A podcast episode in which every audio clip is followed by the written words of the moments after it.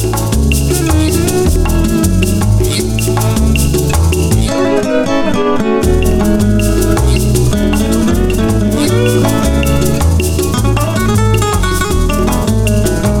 位喜欢旅行的听众朋友，大家好，我们是视角酷走私团，欢迎大家再度加入走私的行列，一起来跨越人生边界，用不同的视角探索世界。来介绍一下今天我们的团员哦，我呢是喜欢欧洲漫游的 Daniel，我是喜欢亲子自助旅行的 Grace，我是喜欢环岛旅行的明杰。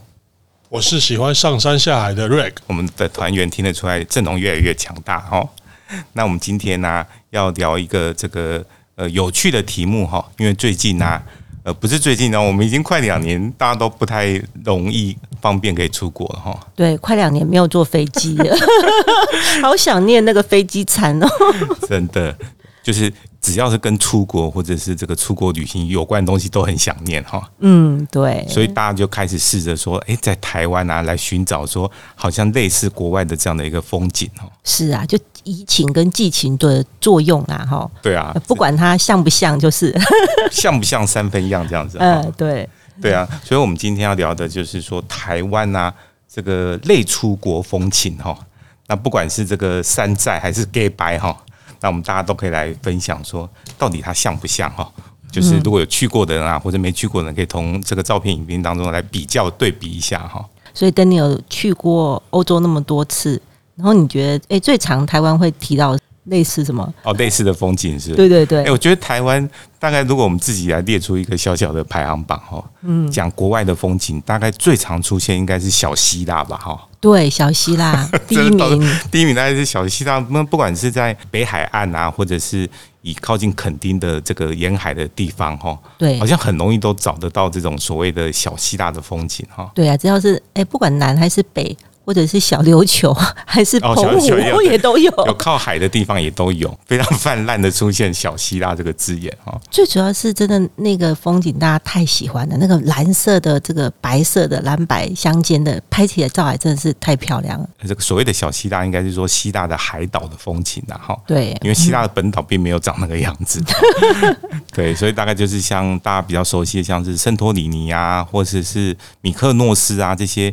几个很有名的小岛，大概长得就是像那样子蓝色、白色的那种很美丽的风景。然后除了这个小希腊以外，哈，我觉得排名第二大概是小瑞士，哈，小瑞士，对不对？好像只要有那种很大的草原，哈，或者有这种起伏的小山丘，嗯，或者有牧场之类的，对不对？对，所以刚刚讲到的是，诶，海边。那如果山上就是很像小瑞士，大家最耳熟能详就是我们的亲近农场喽。哦，亲近对，亲近那边有很多跟这个小瑞士有关的名称的一些景点或者是民宿哈。嗯，那我觉得现在随着这个不管是 Facebook 啊，或是 IG，大家在用之后，嗯，哎，因为。往往其实是一个角落，照片拍起来有没有有那个 feel？大家就觉得哇，我也我很很有感觉，我也我我也想去看看这样子。那除了这个小希腊、小瑞士以外啊，然后还有很多无数的这个国外的景点，都会拿来跟台湾的一些可能有点相似的景点来做对比哈。可见大家多想出国，真的，就拿来对比，大家可能会比较容易去理解到那个地方，尤其如果它是一个新的景点哈，对，那可以来了解说它到底是什么样的一个风貌，或者是一个特色呃旅游的去处这样子。哎，我觉得这也蛮好的耶。对啊，对啊，对啊，所以大家如果听到说哦哦，他是说，比如说月世界，不过当然月世界大家很熟悉啊，有人就会拿来这个不管是美国的大峡谷哦，或者土耳其的一些类似这种峡谷的风光来做一个对比。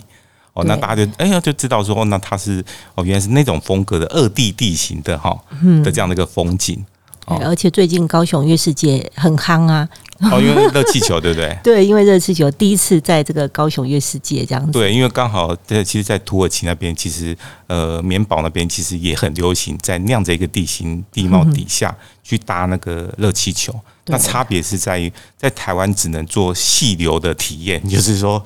吊上去再下来哈，嗯，那在国外基本上是可以做飞行的体验，这基本上从一个地方到另外一个地方这样子，对啊。然后讲到月世界，大家都知道说它是高雄非常这个知名的景点嘛，哈。对。那其实，在呃之前哈，在去年的时候，高雄就有提出了所谓的不用飞去国外，然后高雄就有这个景点好，这样一个系列的一个对比哈。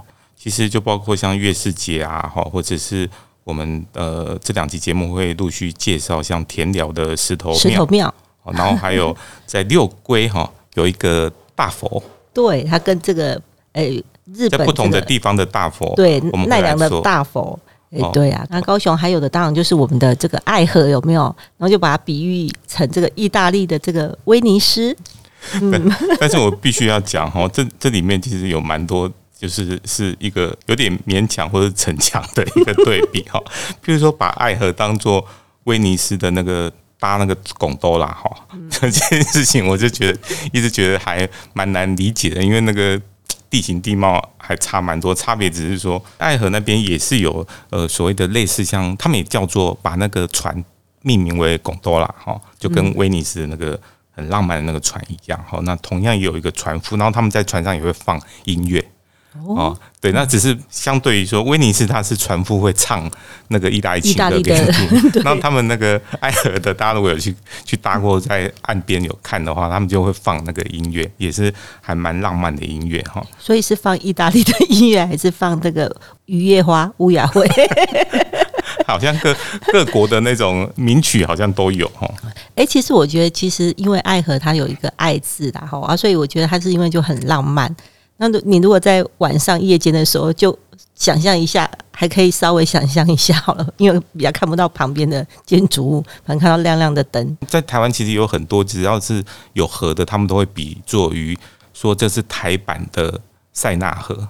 就是一定要硬要跟巴黎的塞纳河拿来比这样子，那我也觉得，我也只是觉得，一直觉得很很很勉强，因为其实跟塞纳河的景观哈，河岸的那种景观，或者是当地的一些历史文化的这些背景，其实是 相差蛮多的。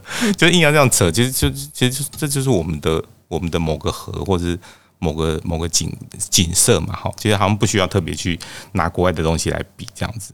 对，其实爱河也很有自己的风风情在这样子。对，然后我、嗯、我还另外一个很不 很没办法接受，就是说，呃，把台湾的一个教堂就拿来跟国外的某一个很有名的教堂来做呃做对比哈。像他这边就有把凤山的凤山的这个基督长老教会跟英国的圣保罗大教堂哦来做一个这个对比哈。那其实大家光从那个外观来看，就是它唯一的共同点就是都是教堂。哦，但是它不管是从历史或者文化不同的构面，或者是从这个光是从这个外观来看，你就觉得其实差很多的。建筑的特色风格其实也相差很多哈。但我就觉得说，大家其实每一个景点有可能他自己就是他自己有一个独立的一个生命存在哈，也未必说一定要拿来这样做一个对比啦。对啊，那如果这样讲，他把那个。龙头山的小长城比例为中国的长城，那怎么办？这个这个我也觉得，这个就真的是太太，甚至到有点荒谬的地步。其实不管像不像哈，很有趣的是，这个贴文造成在网络上非常大的回响哈。因为不管是像大家觉得像或者不像哈，那大家其实都会有很大的反应。那其实高雄市政府推了这个贴文以后，其实很多县市政府也都仿效哦，包括屏东县政府也也很快就跟进。然后，呃，也一样做了很多不管像或不像的这样的一个对比。那其他县市政府也都会跟着反映说，诶，告诉大家说，诶，其实你们可以来我们县市玩，我们也有很多类似国外的这样的一个风景。对，所以不管是怎么样，其实是在这个推广观光这件事情上，大家其实是做很多的努力哈。嗯，而且其实也是引起大家会想要去的一个。一个冲动这样子，其实就算不像，大家会想要去看看啊，到底有多不像的？对，所以也是一种成功的负面行销，就成功的行销。你看他还讲到这个，我们这个六龟的这个天天台山啊，哈，哎，其实他如果不跟中国北京故宫比，我我真的觉得我们的天台山是真的还这个建筑还蛮漂亮的。但很有趣，就是只要长得像那个样子的哈，我们都会把它比喻成是这个天坛。对对，天坛式的这种建筑，那台湾呃蛮多地方也有类似这样的呃这种建筑风格。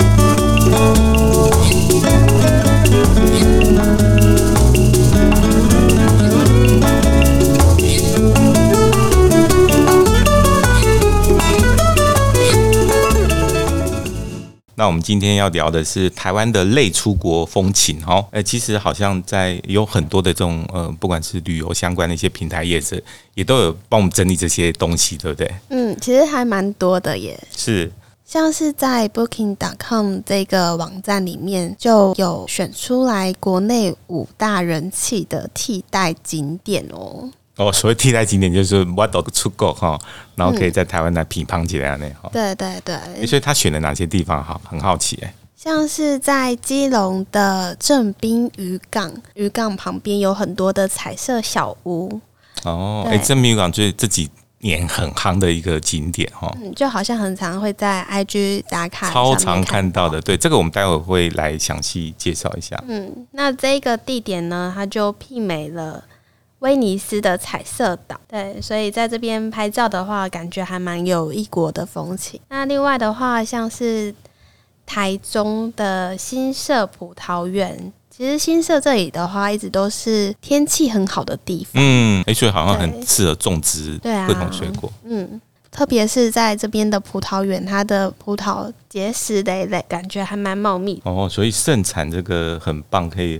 来做葡萄酒的葡萄哈，那这一个地点的话，它就像是加州的纳帕山谷哦。加州纳帕对纳帕是很有名的这个呃，他们这个新酒的一个酒庄，应该是美国最有名的一个酒庄。然后这边的话，它也有开放一些游客可以入园参观哦，所以可以实际去采葡萄，然后酿酒这样子。嗯，然后还有在南投的亲近农场，这个应该蛮常听到的。嗯，对对对，因为它就是。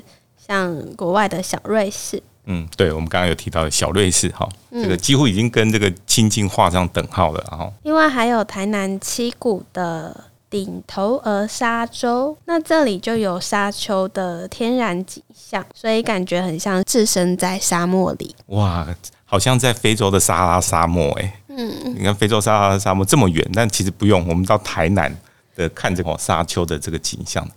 就可以去想象那样子的一个感觉，没错没错。可惜那边没有骆驼哈，可能要后置披上去。对，不然骑着骆驼哇，那个然后穿的那种比较中东北非的那种服装，应该很有 feel 哈。嗯，最后的话就是台湾的澎湖，它的外岸渔港很常被誉为是小希腊。对，那近期的话也是 IG 上面的热门拍照景点哦。对啊，其实讲到澎湖，其实我们台湾的这个各个离岛哦，真的是非常非常的美哦。嗯，然后呃，蛮多地方都有号称说有这种地中海风情或者小希腊。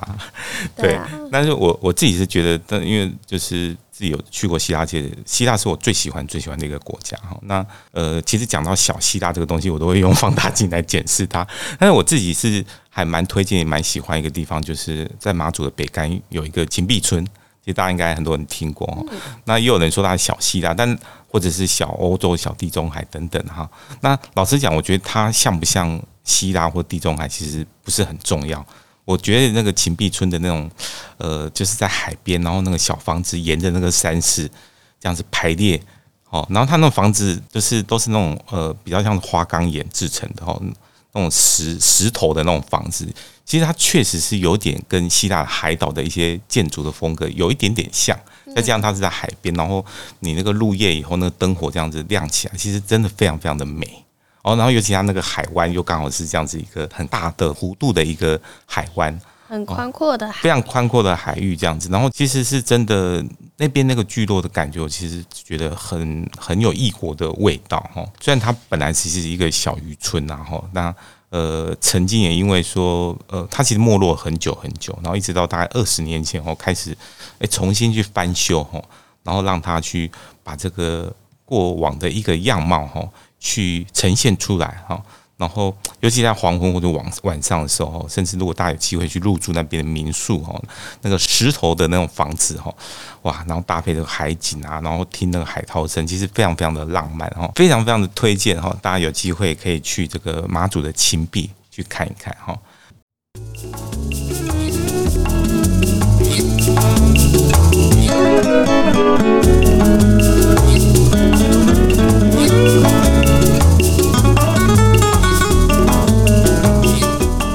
欢迎回到视角库走私团。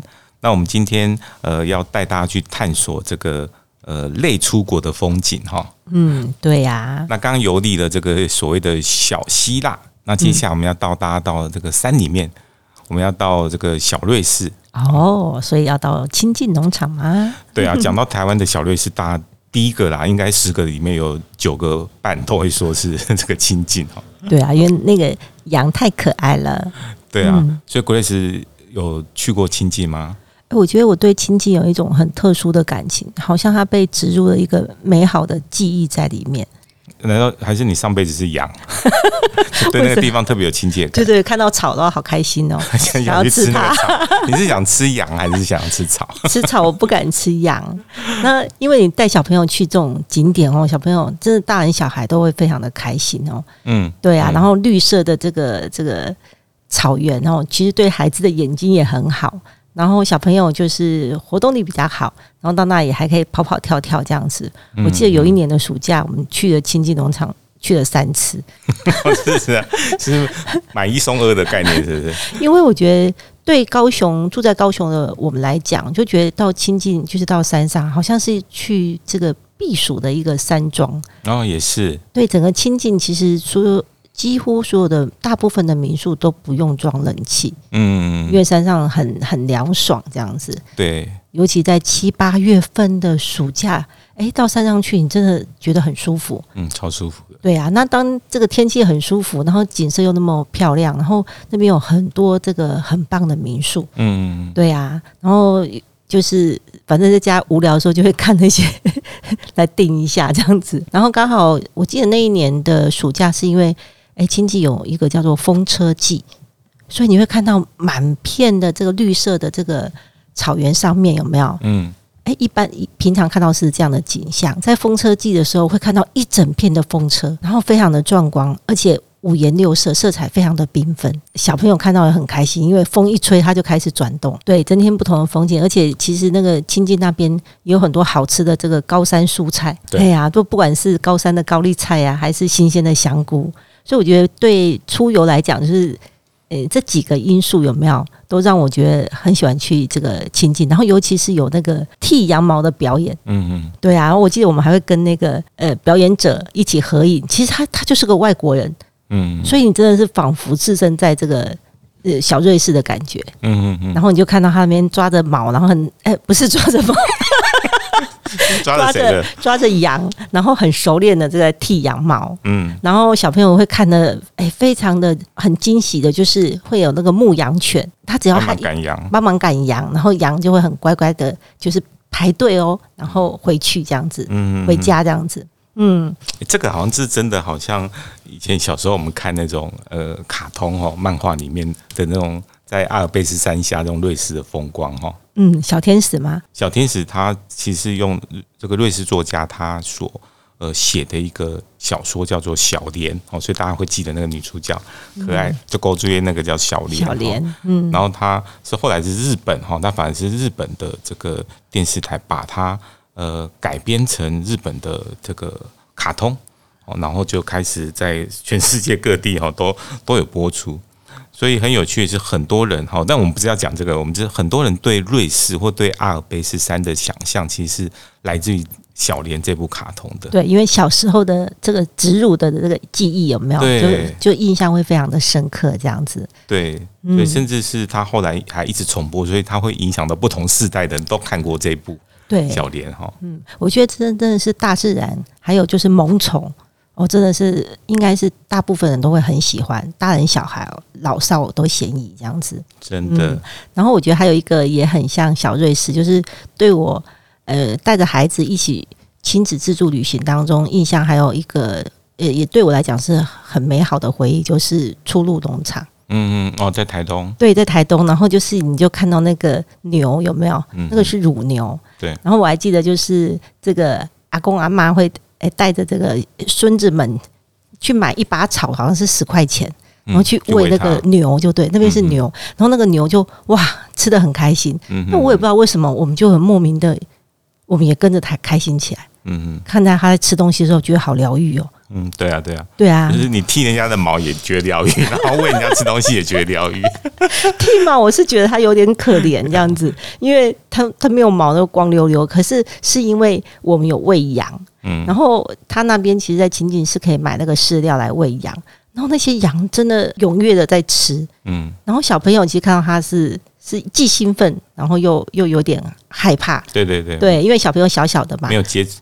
觉得说这么庞大的这个庞然大物在我前面是干什么这样？最主要是跟他那个不熟啦，对啊，因为不可能家里有养养羊嘛。平常从小到大，我们住在都市里面，其实比较不容易见到这些羊啊，或是牛这样子。对。然后你知道，把饲料，它是饲料是放在盒子里面，然后一下子它就吃完了。嗯。然后吃完之后，我们就转身要离开了，结果那个羊从我们的身后咬我们的手里面的纸盒耶。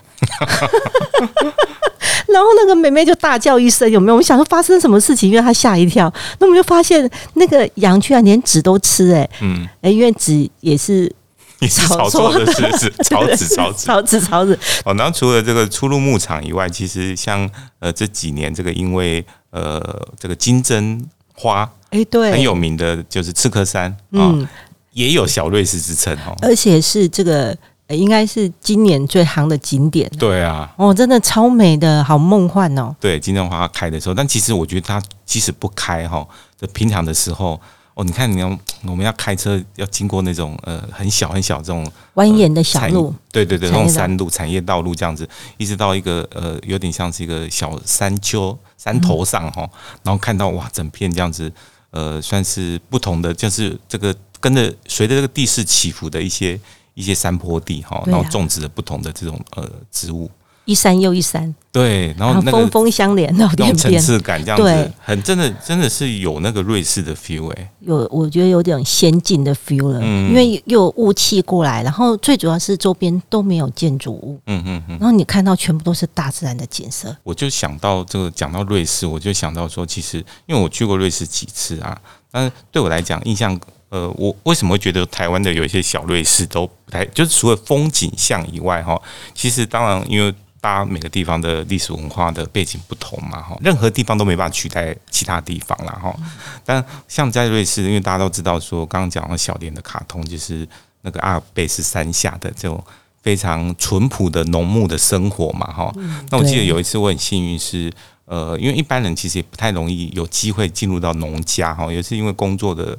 机会，所以我们就真的被安排到这个呃阿尔卑斯山的山谷里面，然后我们到达那个农庄去做客。做客就是当然你就会吃呃喝他们的这个红酒，然后吃他们当地的食物。但这些这些都我都觉得还好。我觉得我印象最深刻的是，呃，我不晓得 Grace 有没有看过阿尔卑斯号角，就是很长很长的那种号角。有时候我们在那个影片中看到，或者是其实我们在卡通里面。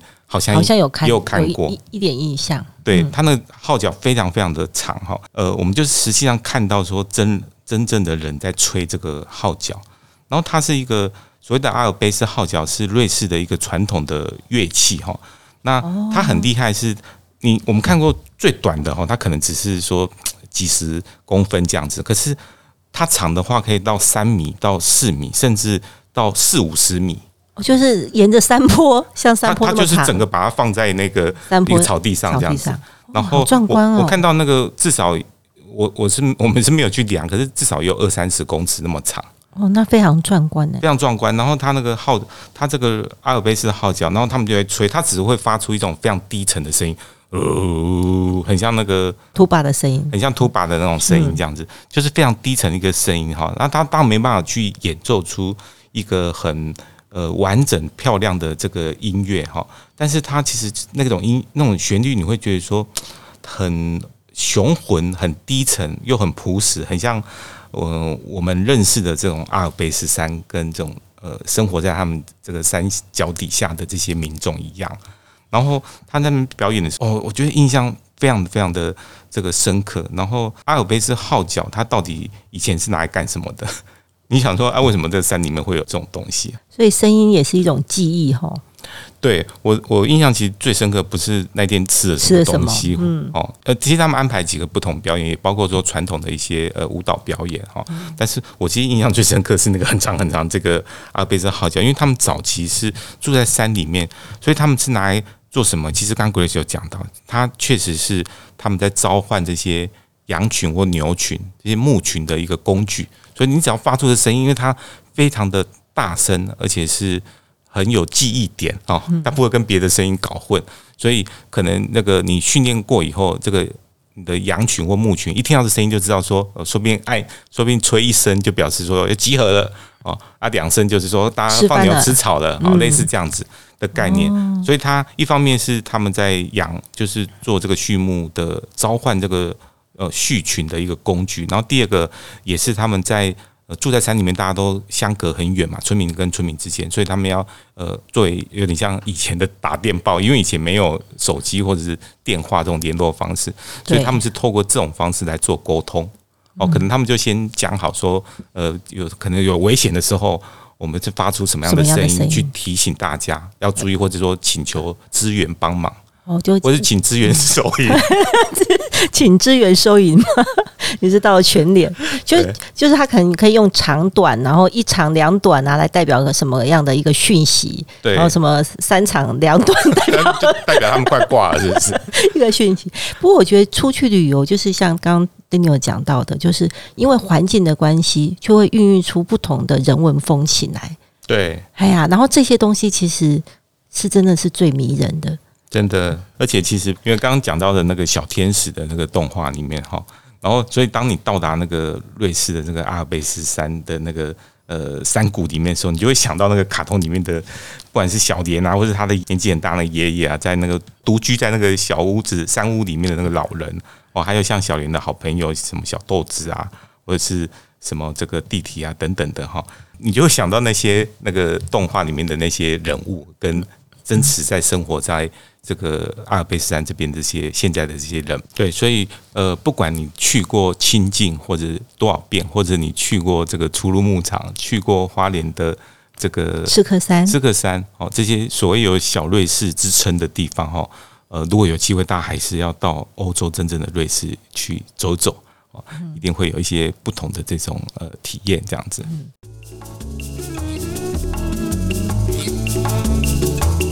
视角酷走私团是由视角酷文创团队所制作。我们的节目在 Apple Podcast、SoundOn 各大平台都有播出哦。不要忘记订阅我们的频道，并且给予我们五颗星的评价哦。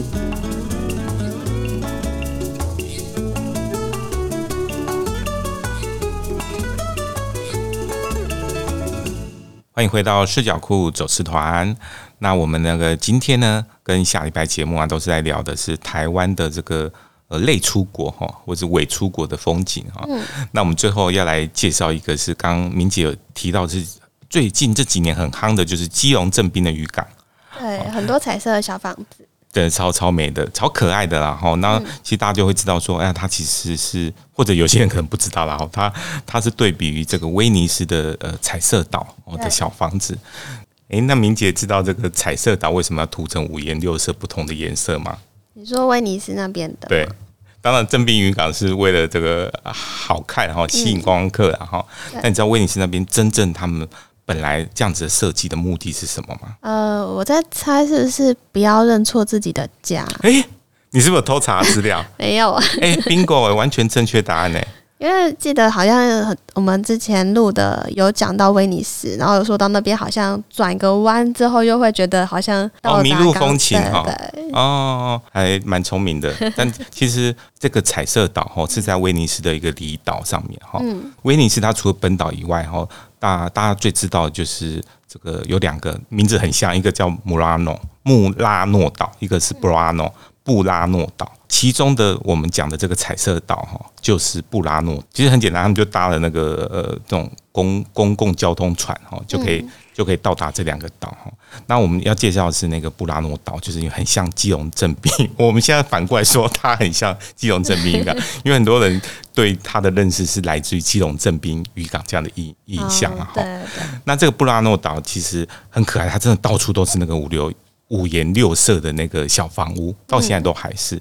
那它早期是一个以渔业跟呃编那个蕾丝这种纺织业为主的哈，男生都出去外面捕鱼，女生在家编这个蕾丝。那他们捕鱼以后，呃，有时候出海回家的时候，天色就比较晚，对不对？对。所以他们就透过这种颜色，因为以前没有很醒目的门牌，或者每栋房子都长差不多嘛，哈，所以他们就用颜色来辨识自己的家。哦，所以就不会走错。问别人说：“哎，你是哪一个颜色的？”对对对。好，那我觉得当然可能这些渔民就会很减少了很多跑错家的那个乐趣啦。哈，他们都会走到自己的家这样子。但这些。呃，彩色的民宅就是因为它整个很看起来很浪漫、很童话般，对不对？对啊。所以他就被这个美国媒体这个 BuzzFeed 选为说这一生必访的十九个绝美小镇的第一名哦。哇，还榜首。他是第一名，他是榜首，因为他随便拍。我记得我去那边的时候，我也觉得哦，真的是随便拍都很像明信片里面的这种风景哈。对。然后刚刚讲到这个。布拉诺，它除了叫做彩色岛以外，它其实也被称为蕾丝岛哦。因为我们讲说，它其实是在做那个手工蕾丝的一个大本营，早期啦哈。那讲到这个东西，就是呃，一定要讲一下，因为它其实是为什么它会有名，是在十五世纪的末的时候，这个达文西哈，鼎鼎有名的达文西是到这个布拉诺岛去购买手工的蕾丝，来当做米兰大教堂的那个堂毯布哦。所以从此他就爆红了，哇！对不对？他是拿来做做一些教堂里面的布置。对，所以你看，它是被达文西钦点的，表示说他们那边的手工艺一定是非常的知名知名哈。呃，引进了这个呃这种花边的蕾丝的技术。那后来布拉诺就以这个这种蕾丝的这种制品哈，这个远近驰名哈，变成是曾经在十六世纪的时候变成是欧洲整个欧洲哦。这种做手所做的蕾丝的纺织的这个最大最重要的一个重镇，也成为当地居民最主要的这个生计来源哈。当然，不过其实像刚刚讲的渔业跟这个手工蕾丝编织这两个行业，其实他们都早就没落了哈。那现在就是现在就没有了，现在都没有。现在去其实纯粹就是发展观光业。它上面的彩色房子粉刷外墙的时候，是可以跟政府提出申请。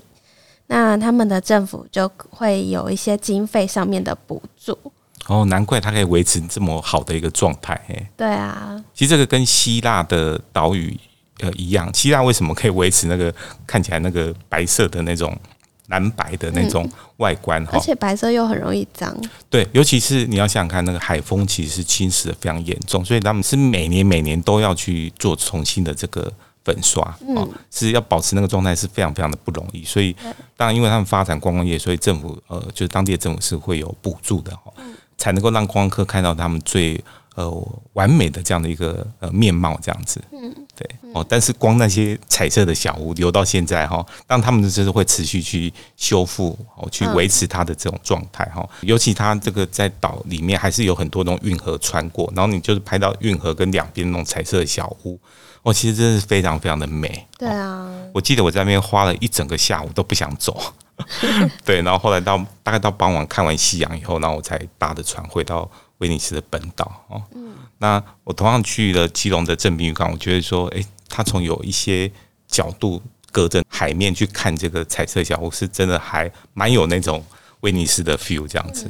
对，所以有机会大家如果还没有办法到威尼斯的话，也可以到基隆来。呃，参观一下这个正滨渔港的浪漫童话彩色小屋。那今天带大家去了很多不同地方哈。那我们下礼拜一样要来跟大家分享台湾的类出国风情。那我们节目最后要跟大家说，拜拜。拜